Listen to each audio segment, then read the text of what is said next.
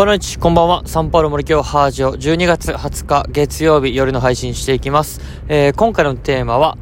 立ち止まることで先回りできるというテーマでお送りしていきます。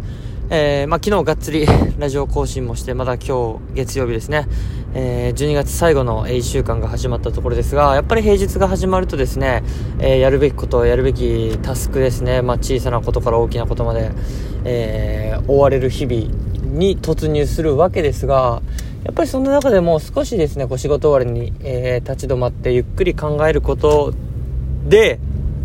こう先の見通しを持つことができてですね、なんかそれが先回りにつながるなという感覚に、えー、なっている仕事終わりの、えー、時間でございます。こう、やっぱやることがいっぱいあったらですね、それを一個一個こなしていくとこっていうところにこう、え、まあ、コミットしてしまってですね、こういろいろと何か何かに追われながら、えー、せわしなく過ぎるんですがその中でも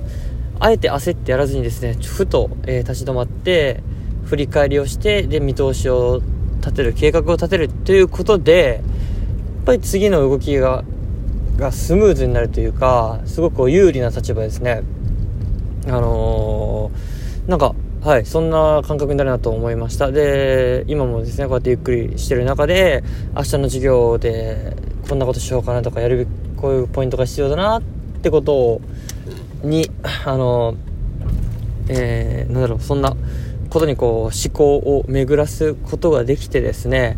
ぱこう頭の中だけでも、やっぱ準備完了するだけで、すごく気持ち的になんか楽になるんですよね。で、これ、本当に些細なことですが、結構やっぱ本当に忙しい日々というか余裕がなかったら、そんなこともできずに、バタバタと夜ご飯食べてお風呂入って、寝て、明日の朝、あ、やばい、今日何しようかなってなるとこなんですが、やっぱ止ま、止まることによってですね、一息、2、3分だけでも、えー、止まって考えるだけで、こう、本当に、なんだろうな、追われてるというよりかは、こう、先回りですね、あのー、できてる感覚になるので、えー、余裕が生まれてですねこうやるべきポイントを洗い出してあこういうのしていこうっていう風にはいこう見通しが持ててなんだろうな先回りできてる感ですねが出るのですごく有効かなと、えー、思います。本当に今年はですねそうやって少しの余裕から、えー、先回りみたいな、はい、ことになりますんで目の前にやることが山積みになっている時だからこそちょっと立ち止まってまあよく言うマインドフルネス的な瞑想をしてみたりとか瞑想っていうまでもいかなくてもちょっとお風呂でゆっくり考えてみたりとか、そういう時間を持つことがあのトータルで見た時に、えー、すごく